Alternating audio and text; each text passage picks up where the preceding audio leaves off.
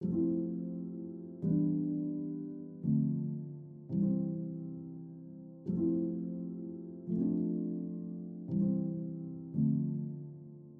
Para muchas personas, ser youtuber o un influenciador en redes sociales es sinónimo de muchachitos haciendo tonterías y quizá, por esa visión, estén perdiendo una enorme oportunidad. A la larga, de lo que se trata es de emprender digitalmente y como lo van a escuchar, como lo van a aprender, estamos viviendo un momento muy especial, una fiesta en la que será bienvenido sin importar sus años, mientras tenga talento y ganas de sobresalir. La edad es la experiencia que usted puede compartir y por la que puede ser reconocido. Bienvenidos todos al podcast de Libro al Aire, soy Lewis Acuña y este es el tema de nuestro episodio, Rómpela, de cero a millones de seguidores en redes sociales. El libro de Carlos Mora, pionero y actualmente el manager más importante de youtubers en Colombia. Libro al Aire. Ami Rodríguez, Sebastián Silva, Sofía Castro, Amara, Javier Ramírez, Yolo, Panda, Mariana, Nando, Cracks, Titanes, Carolina Manrique, Runa y Daniel Sampero Espina. Suman entre ellos una audiencia de 160 millones de seguidores. Para tener una idea clara, es mayor que la de todos los canales privados de Colombia o México sumados. Y todos hacen parte de la familia que Carlos Mora ha conformado como manager y es un verdadero honor tenerlo aquí en el podcast del libro al aire. Porque prácticamente parece ser el hombre que se inventó este negocio. Carlos, bienvenido. Lewis, muchísimas gracias y muchas gracias por esas flores. Pues que se lo haya inventado uno, yo creo que las cosas ya están inventadas vine más bien fue como a seguir preparando el terreno para que todos estemos disfrutando de este nuevo negocio. Yo estoy chequeando el libro, 235 páginas en las cuales usted divide todo lo que es su experiencia, es como una especie de recorrido de bio recorrido profesional, se puede decir así, y del cómo llegó usted acá. ¿Qué es lo que usted cree que es su característica principal? ¿Por qué la gente tiene que creerle además, pues obviamente las personas con las que trabaja? ¿Sabes, ¿Sabes por qué es importante romperla? y por qué leer Rómpela? Es porque en el momento que termines el libro vas a decir, hey, soy capaz de emprender y soy capaz de esa idea que tengo todo el tiempo y que la tengo ahí pensando y que digo que en algún momento lo voy a hacer, que la postergo todo el tiempo, que voy a empezar la próxima semana, el próximo mes, esa idea que el 31 de diciembre siempre la escribes, cuando leas, rómpela, estoy seguro que vas a decir, ahora sí, me voy a lanzar al vacío. Carlos, cuéntenos un poco de su vida. ¿Cómo inició usted en este negocio? Realmente esto en tiempo es reciente, pero que ha sido una experiencia inmensa, prácticamente como de toda una vida, se podría decir. Bueno, te cuento, eh, ¿cómo empecé? Siempre desde muy pequeño he sido emprendedor, siempre he tenido las ganas de, de querer tener mi propia estabilidad y propio control. Entonces, cuando uno tiene estabilidad y control, ¿cómo lo hace? Pues el dinero sí o sí rige esa estabilidad y ese control. Entonces mi papá es ingeniero químico, eh, pero a él le gustaba hacer parlantes. Entonces le gustaba eh, irse a la décima. En la décima venden todos esos. Eh, la décima es un lugar aquí en Bogotá, donde puedes ir a conseguir los accesorios para construir parlantes y construir cosas de luces para minitecas, discotecas. Bueno, él compraba ya, se los llevaba a la casa y construía los parlantes. Entonces usted no se imagina la calidad de parlantes que hacía el hombre, porque buscaba las piezas idénticas, los bajos, los medios, los altos, y le gustaba también, él compraba unos equipos de sonido que en ese momento era el eran muy fuertes, la marca era Kenwood y Technics. Sí, sí, y, sí. Y los compraba y armaba todo su, sistema de sonido. ¿Para qué? Para las fiestas que hacían en la casa y todo. Entonces, en esas yo lo que dije fue, venga, agarremos esos parlantes, nos vamos para el salón comunal y empecé a hacer fiestas. Ah. Con esos parlantes porque pues, sonaban muy bien. Entonces, tenía pues. buen amplificador, tenía buenos parlantes. Entonces empecé a hacer fiestas lo que otros no podían hacer. Entonces hacía fiestas de 15, hacía y cobraba la entrada. Así. ¿Ah, Entonces empecé ahí y ahí empecé a entender el valor del dinero, que uno tiene que tener un esfuerzo y uno tiene que dedicarle un tiempo a un negocio para que funcionara bien el sonido, para que el lugar funcionara bien, que tocaba hacer marketing tocaba mercadearse bien para que la gente pudiera llegar a la fiesta y empezó a funcionar. Y el negocio empezó a crecer y terminamos después montando miniteca y bueno, no, a mí me tocaba ir con volantes, llamando, porque es que no existía internet, pero entonces ahí empieza el emprendimiento y yo digo, oiga, esto es interesante. Alterno a eso, es un emprendimiento que no me dejó plata, pero me fue generando algo que hoy entiendo, que es el trabajo en equipo porque todas las cosas que uno va construyendo en la vida, lo importante de, de, de tenerlas claras es si voy a emprender, qué aprendí durante todo este tiempo y cómo organizo todas esas piezas para poder ponerlas en pro de mi negocio hoy día. Y cuando digo eso es, no solo son cuánta plata he ganado, sino cuáles son las experiencias que he vivido. Eh, en este momento cuando voy a comunicar un mensaje, eh, lo tengo que hacer con drama, con comedia, cómo tengo que contar esa historia y todo eso lo analizas es con todas tus experiencias, porque eso es lo que te fortalece y lo que te hace ser la persona que eres. Entonces, en el camino, eh, alternamente, yo encontré un deporte muy bonito que se llama el hockey en línea, que es donde encontré a mis mejores amigos que hoy nos seguimos hablando y tenemos nuestros grupos y nos reímos de todo y de todas las experiencias.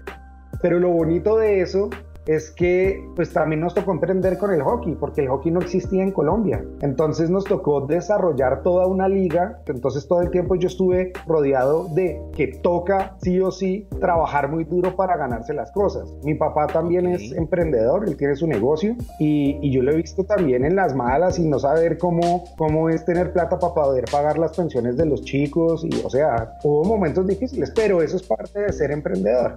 Entonces, lo que me deja el hockey es el emprendimiento y el trabajo en equipo y eh, la amistad, que eso también es muy importante cuando vas a emprender. Yo hablo en el libro, si lo ves, yo hablo mucho que tenemos que tener eh, tres pilares. Uno es la profesión, otro es el espíritu y el otro son las, las emociones. Entonces, cuando tienes un balance entre esos tres, ¿cuál es el balance? Tú solo puedes encontrar tu propio balance, ¿sí? Cuando encuentras ese balance entre esos tres, pues eh, estás feliz y cuando estás feliz pues puedes decir que eres exitoso. Entonces el balance de una persona puede ser no sé, casi que el 90% de tu tiempo tiene que ser una profesión y el 5 y el 5 espiritual, y eso te hace feliz, pues estás en equilibrio. Si lo quieres poner mitad, mitad y mitad de cada, o sea, 33% cada uno, pues y estás en equilibrio, pues estás bien. Entonces tú tienes que encontrar eso en tus 24 horas del día, a ver cómo las, las repartes. Carlos, también habla usted en el libro al respecto, no solamente de esto como, como experiencia,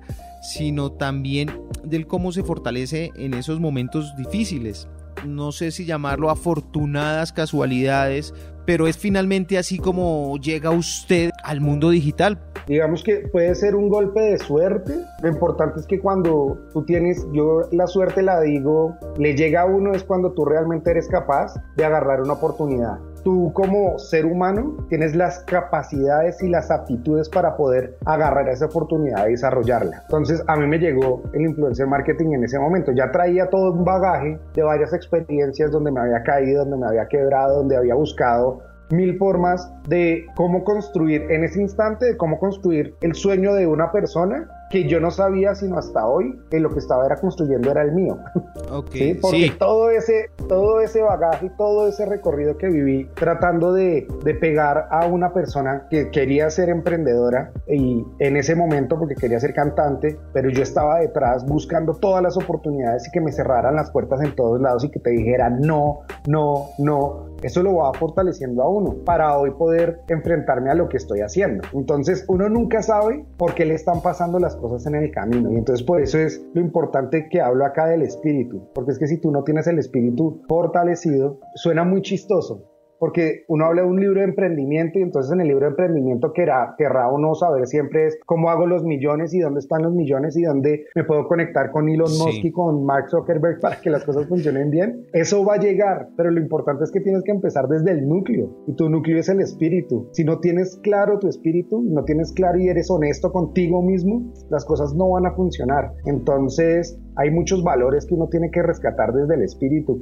Los valores, la ética, ser buena persona, ser una persona amable, eh, no tratar de hacer la trampa todo el tiempo, porque uno se encuentra en muchos negocios, es que la persona siempre piensa muy egoísta y quiere ganar todo el tiempo y me lo tengo que ganar yo. No, los negocios tienen que ganar las dos partes siempre y cuando las dos partes trabajen de la misma forma. Uno siempre cuando va a empezar cualquier negocio tiene que poner las cosas sobre la mesa y uno tiene que decir y saber y entender que si uno está poniendo menos, va a ganar menos y si uno va a poner más, pues va a ganar más. Es matemática muy simple. Entonces, en el libro lo que exploro es todos esos, lo que exploro es todos esos aspectos. Hoy, hoy ves en redes sociales, mucho es cómo pautar en Facebook, cómo pautar en, en Google, cómo hago más visible mi negocio. Entonces, la técnica de cómo hacerlo. Entonces, tengo que hacer esto, esto, eh, cada cosa la tengo que postear a las 6, a las 3 de la tarde. Sí, eso es importante, pero lo más importante es devolverse un poquito y echar un poquito atrás, que es entender realmente para qué eres bueno. Y si realmente eres bueno para eso, construye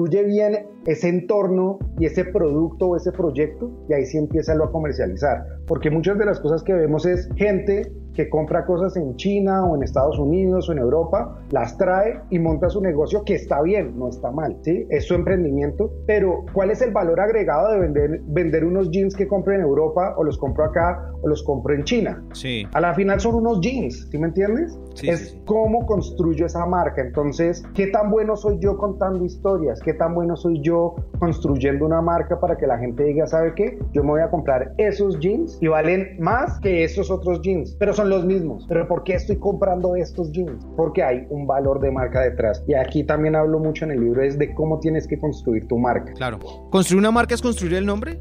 Cuando hablamos de qué es construir marca, entonces siempre por lo general vemos es un logo o vemos un nombre. Sí, sí, sí. Una marca. Pero es, ¿qué hay detrás de ese logo y de ese nombre que lo respalde? Eso es la marca como tal. El nombre como tal está ok, pero es qué has hecho durante el tiempo y qué impacto y qué has generado ante la sociedad y qué bueno le has hecho a la sociedad para que la gente diga esa marca me parece importante. Es ese trabajo y esa construcción de acciones durante el tiempo que hacen que esa marca se vuelva fuerte. Claro, está usted escribiéndonos la suma de los talentos, porque es su talento el que le da esa, ese boom a los talentos de personas como Ami Rodríguez, como Javier, si no estoy mal, como Daniel Pedro Espina, como Sofía Castro. ¿Cómo es esa unión de talentos y cómo se saca ese talento, esa fuerza de otras personas que trabajan con uno? Bueno, yo lo digo en el libro, por lo general, todos estos chicos, ya ellos ya son talentosos per se, ya lo son. Sí. Pero a mí me pagan es por decirles que lo son. o sea, Básicamente, es como, es, sí, es, ellos ya están sentados sobre 100 millones de dólares, ya, ya lo tienen, ellos ya están ahí. Lo que pasa es que yo llego a sus vidas a decirles que ahí debajo, ahí debajo están los 100 millones de dólares.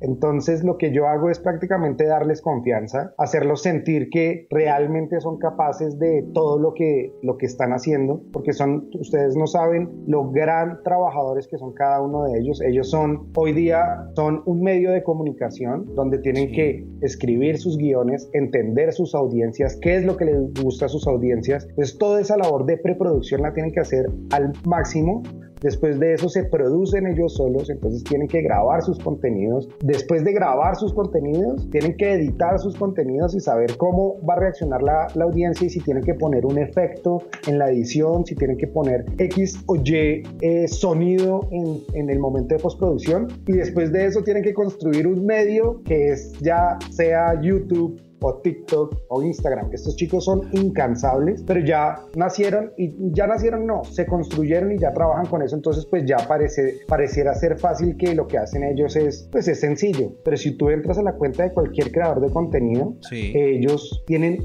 miles y miles de contenidos todo el tiempo. Cuando uno está empezando, que de hecho, por ejemplo, yo en este instante estoy empezando a generar contenido para poder llevarle al mundo Rómpela, no es fácil. No. es fácil crear contenido todos los días, no es fácil decir, ¿y hoy de qué voy a hablar? ¿Y hoy qué tiempo voy a sacar para editar? ¿Y hoy qué tiempo voy a sacar para escribir? Entonces no es fácil. Eh, Carlos, permíteme, yo le hago ahí una, una, una, preguntita. Y usted le pide consejos, venga, ayúdeme, o sea, deme una idea, no, no, no, sé qué hacer, estoy bloqueado.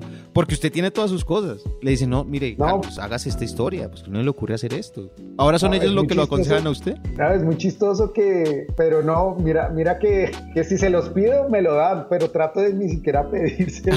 Ah, porque, pues porque yo a la final sé qué es lo que toca hacer. Y no le han dicho algo así como, Carlitos, mira, estás como colgado porque no haces esto. O algo así, digo yo, que les nazca a ellos sin preguntárselo, de pronto decir, Carlitos. Pues de, hecho, con Amara, por ejemplo, Amara, que es un, pues creo que es una de las TikTokers más importantes hoy de Latinoamérica. Sí. Pues llegó a 14 millones de seguidores, entonces por ahí sí le pregunto. es muy chistoso porque es recíproco. Entonces, Amara, yo cómo es que tengo que manejar bien el editor, porque yo no sé manejar el editor de TikTok. Entonces, es, difícil, es, un reto. Es un reto. Entonces Amara me dice, no, tienes que hacer esto. Y si no es Amara, le pregunta a mi novia que también es una tesa en TikTok. Entonces me dice, no, tienes que hacer esto, tienes que poner esto, tienes que poner este filtro y tienes que utilizar la librería de TikTok para que orgánicamente tus contenidos vayan más allá. Y yo le digo, ok. Entonces, muy bien, que eso es lo que conocen mucho ellos desde el mundo de las redes sociales. ¿Qué es lo que hago yo y qué es lo que hago detrás de cada uno? Pues uno, pues todas las negociaciones. Y dos es mirar el camino y por dónde se tiene que ir su carrera artística y su carrera de, contenido. Y esa es una de las partes más fascinantes que tiene el libro, yo se lo confieso. Y es cuando usted lo dice, toca ir como un paso más adelante, como tener un olfato, como ya, listo, ya existe TikTok, ya está Instagram, ya está Facebook, pero ¿qué viene? ¿A, a dónde vamos? ¿Cómo va a ser esto? El término que usted utiliza es, ¿dónde está la fiesta? Me parece buenísimo y eso, el dónde está la fiesta, se lo saqué se lo, pues sí, se lo saqué a Jimmy Iovine. Jimmy Iovine es un tipo que hoy le debemos mucho de la música que escuchamos hoy día, que estuvo detrás de los Beatles, estuvo detrás de Rolling, de, Rolling Stones, no, sino de Bruce Springsteen, de Lady Gaga. Eh, bueno, este man ha estado en todas y sabía mucho cómo comercializar la música. El man sabía mucho de cómo funcionaba el negocio de la música. Y esto lo pueden ver, de hecho, en un documental que es muy chévere, que se llama The Defiant Ones, que está en Netflix. Yo lo he visto ya 400 veces, no es normal por ahí. llámese los diálogos. Y Jimmy Iovine decía en una de las partes de, de, los cuatro episodios, decía, es que en el momento que llegó Napster, la fiesta se había acabado para la industria de la música. Entonces tocaba buscar dónde estaba la fiesta, quién era el cool, quién era las cosas, dónde estaba la fiesta, dónde estaba la, a vuelta. Y resulta que la fiesta la estaba haciendo Steve Jobs en ese momento, con el lanzamiento del iPod. Hoy la fiesta, ¿quién la está manejando? Pues los youtubers, la está manejando Spotify, la está manejando Instagram, Ahora TikTok llegó como la niña bonita de la fiesta porque todo el mundo le está mirando. Entonces TikTok también es algo bien, bien importante. Pero ¿qué pasa con todo esto? Que el mundo sigue pasando y el tiempo sigue pasando. Entonces la niña bonita pues tal vez se vuelve un poquito más vieja. Entonces llega otra niña bonita y todo el mundo quiere poner la atención a esa otra niña bonita. Y veo a cada uno tratando de buscar la fiesta porque todo el mundo quiere organizar su fiesta. Antes decían, no, las redes sociales no son como para mí. Yo tengo mi medio de comunicación que es la radio, yo tengo la televisión, pero lo que hizo la pandemia fue acelerar en un año lo que iba a pasar en seis o en cinco. Mm. Entonces yo dije, yo pensaba que por ahí en unos cinco años, eh, todo lo que está pasando hoy con las edades pues mayores, o sea, la gente desde lo, tal vez del 75 que nacidos del 75 al 85, 90, se iban a ir montando como de a, de a, pedazos a las redes sociales. Llegó la pandemia, entonces dijo todo el mundo, oiga, ¿qué voy a hacer? No, pues toca montar redes sociales y toca empezar a generar contenido para las redes sociales. Y creció así exponencialmente. Ahora todo el mundo está haciendo contenido para las redes sociales. Y hay gente, por ejemplo, como el Chombo, que siempre lo pongo de, de ejemplo, llegó el chombo. Cuando veas el primer episodio, agarra cualquiera. De verdad, saca un buen tiempo porque no te va a dejar y te va a gustar el otro video y el otro video porque es un es el man es primero un teso en la música, sea verdad o sea mentira lo que está diciendo, igual yo le creo, porque el man lo dice con tanta convicción que yo digo, este man sabe y este man está empezando a dictar lo que es la música y estoy seguro que el chombo y otras personas que se vayan a empezar a juntar alrededor de él, que ya los he visto colaborando en YouTube, que era lo que hacían los youtubers como Ami, como Sebastián, hace seis años, que colaboraban entre ellos, porque así es que está pasando en este momento, se está repitiendo exactamente el mismo modelo, pero con gente más adulta y con gente que trae más valor de contenido, y digo valor de contenido es porque Sebastián, Ami, ellos llevan valor de contenido a su target. Exacto. Y entonces su target son felices viendo eso porque es que ese es el valor que les lleva ellos tal vez a gente más grande no les gusta. Que era un poco lo que se hablaba, estos, chicos youtubers son unos locos, eso, eso es de, cosa de peladitos. Los, peladitos la estaban rompiendo, estaban construyéndolo. E, exactamente, entonces todos los grandes decían eso es cosa de chinos y eso de YouTube no sirve para nada y eso es para chinos.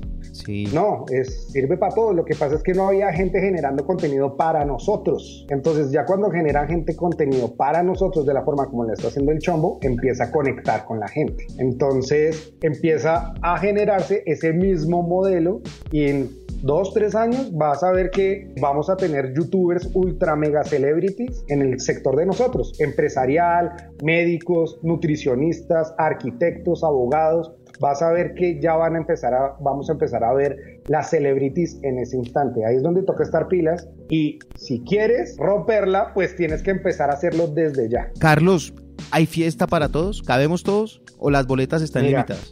También lo digo aquí en el libro.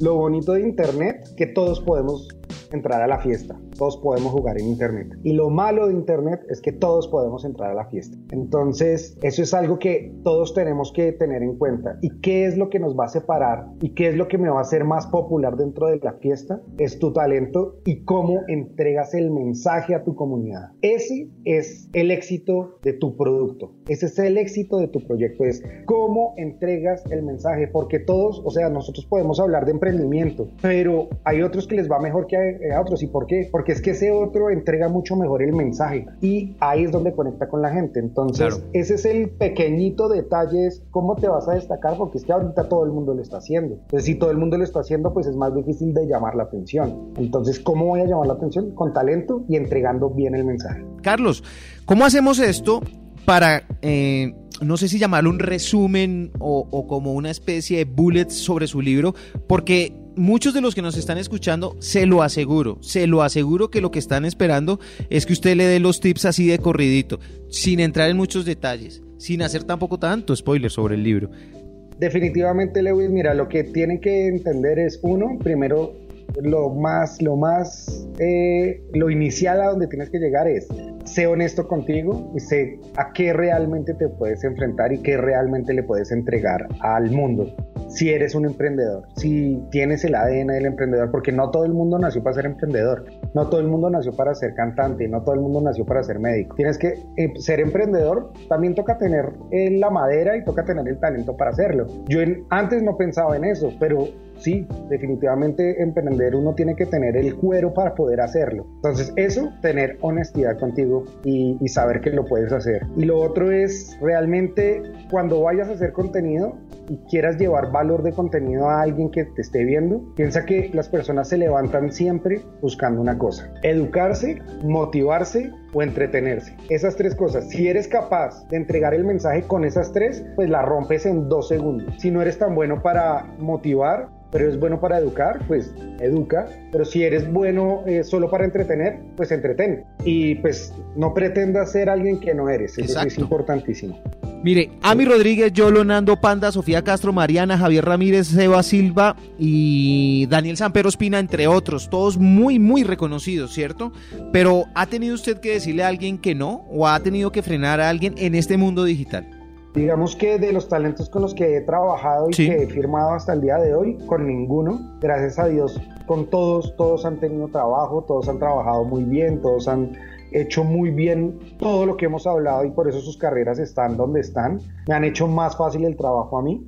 Lo que sí ha pasado es que si mucha gente se acerca a que lo represente de alguna otra forma. Sí. Pero pues digamos que hoy día pues ya con todo el trabajo que tenemos con los chicos, pues cada vez es más difícil porque pues las 24 horas no alcanza para tanta gente. Claro. Entonces ahí es donde empieza a crecer la agencia y entonces ya hay otras personas que empiezan a echarle ojo y empiezan a ser personas que me ayudan con el management de otros Sí. para poder seguir creciendo como negocio. Claro. Entonces, ¿qué te ha tocado decir que no a algunos? Claro que sí, porque pues no todos tienen el, el talento de, de todos. Puede que me esté equivocando con alguno, porque eso pasa. Sí, no puede ser pero infalible. pues a simple vista, Claro. sí, pero pues a simple vista, con los que he dicho sí, pues gracias a Dios le hemos pegado al perro y todos la están rompiendo. Y se la pregunto porque es que hubo una anécdota que me llamó la atención que era ese manto naranja que veían las personas. ¿Por qué no le cuento un Sí. poco cómo es que funciona? Es que es increíble. Es Bueno, increíble y no, además eso muy acertado. Bueno, eso es un hack ahí que Dios me lo trajo al mundo, como la gente cuando, cuando sabe cantar Sí. y le dio voz increíble, pues gracias a eso Dios me trajo ese, ese detalle y yo lo vine a descubrir sino hasta ahorita, que porque yo pensé que así le pasaba a todo el mundo. Y las personas que tienen como esa energía y no es talento, es una energía diferente, yo les veo un, un, un aura naranja aura a esas naranja. personas y es, pues es algo que pareciera místico y pues sí es, parece que es místico, pero pasa. Y por eso es que no le, que no le he fallado a uno. Todos Qué, gran regalo, qué gran regalo con el que llegó y en el momento en que lo descubre adicionalmente. Sí, y yo pensaba que eso era de todo el mundo. Sí. Y después me vine a enterar que yo, ah, venga, y esto esto mire que sí pasa de esa forma. Sí, y eso pues es muy bonito. Pues lo cuento, algunos se reirán, algunos dirán que no, es fantástico. Metiendo, metiendo cuento, pero es verdad. hombre, todo el mundo tiene sus, corazonadas y sus formas de, entenderlas. A mí me parece eso fantástico, es que es buenísimo. Es una energía y es una mística ahí que es muy bonita y pero solo es cuando empiezas a interactuar con la gente, como que empieza y eso empiezan a hacer y uno dice, ay, mira, aquí está, pues ah, hagámosle. Cuando usted ve el naranja, ¿qué siente? ¿Se siente feliz? Dice, uff, qué bueno, me gusta, ¿se alegra o cómo recibe ese momento? ¿Cómo es ese momento? Hago, hago una sonrisa como, mm, aquí está, como que digo, mm, aquí está, otra vez, aquí, gracias Dios mío. Claro, esto es maravilloso. Carlos, gracias, gracias infinitas por, su generosidad en tiempo, por su generosidad para escribir, por su trabajo, por su vida, porque todo eso está plasmado en este gran libro que sin duda alguna está llamado a eso, a romperla. Muchísimas gracias Lewis, de verdad me siento pues muy emotivo por todas esas palabras y qué bonito que alguien como tú esté recibiendo el libro de esta forma y espero que miles o millones de personas lo, reciben, lo reciban de esta forma. Seguramente va a ser así. Carlos, un abrazo enorme. Gracias de nuevo. Un abrazo y un abrazo para todas las personas que nos están viendo, que nos están oyendo. Ya saben, si quieren romperla, sigan al Morayer Oficial. A ti que estás escuchándome, gracias. Gracias por estar ahí y obsequiarle tu tiempo a este podcast. Para ti fue hecho. Si tienes algún comentario, por favor no dudes en enviarlo a través de un mensaje directo en arroba libro al aire en Instagram. Soy Lewis Acuña y gracias. Gracias de nuevo por escuchar Libro al Aire. De eso se trata, de compartir y de encontrar libros y contenidos que alimenten la vida. Recuerden por favor visitar www.libroalaire.com, suscribirse a mis redes y disfrutar del contenido. Libro al Aire no se propone ser tendencia, sino ser útil para tu vida. Libro al aire.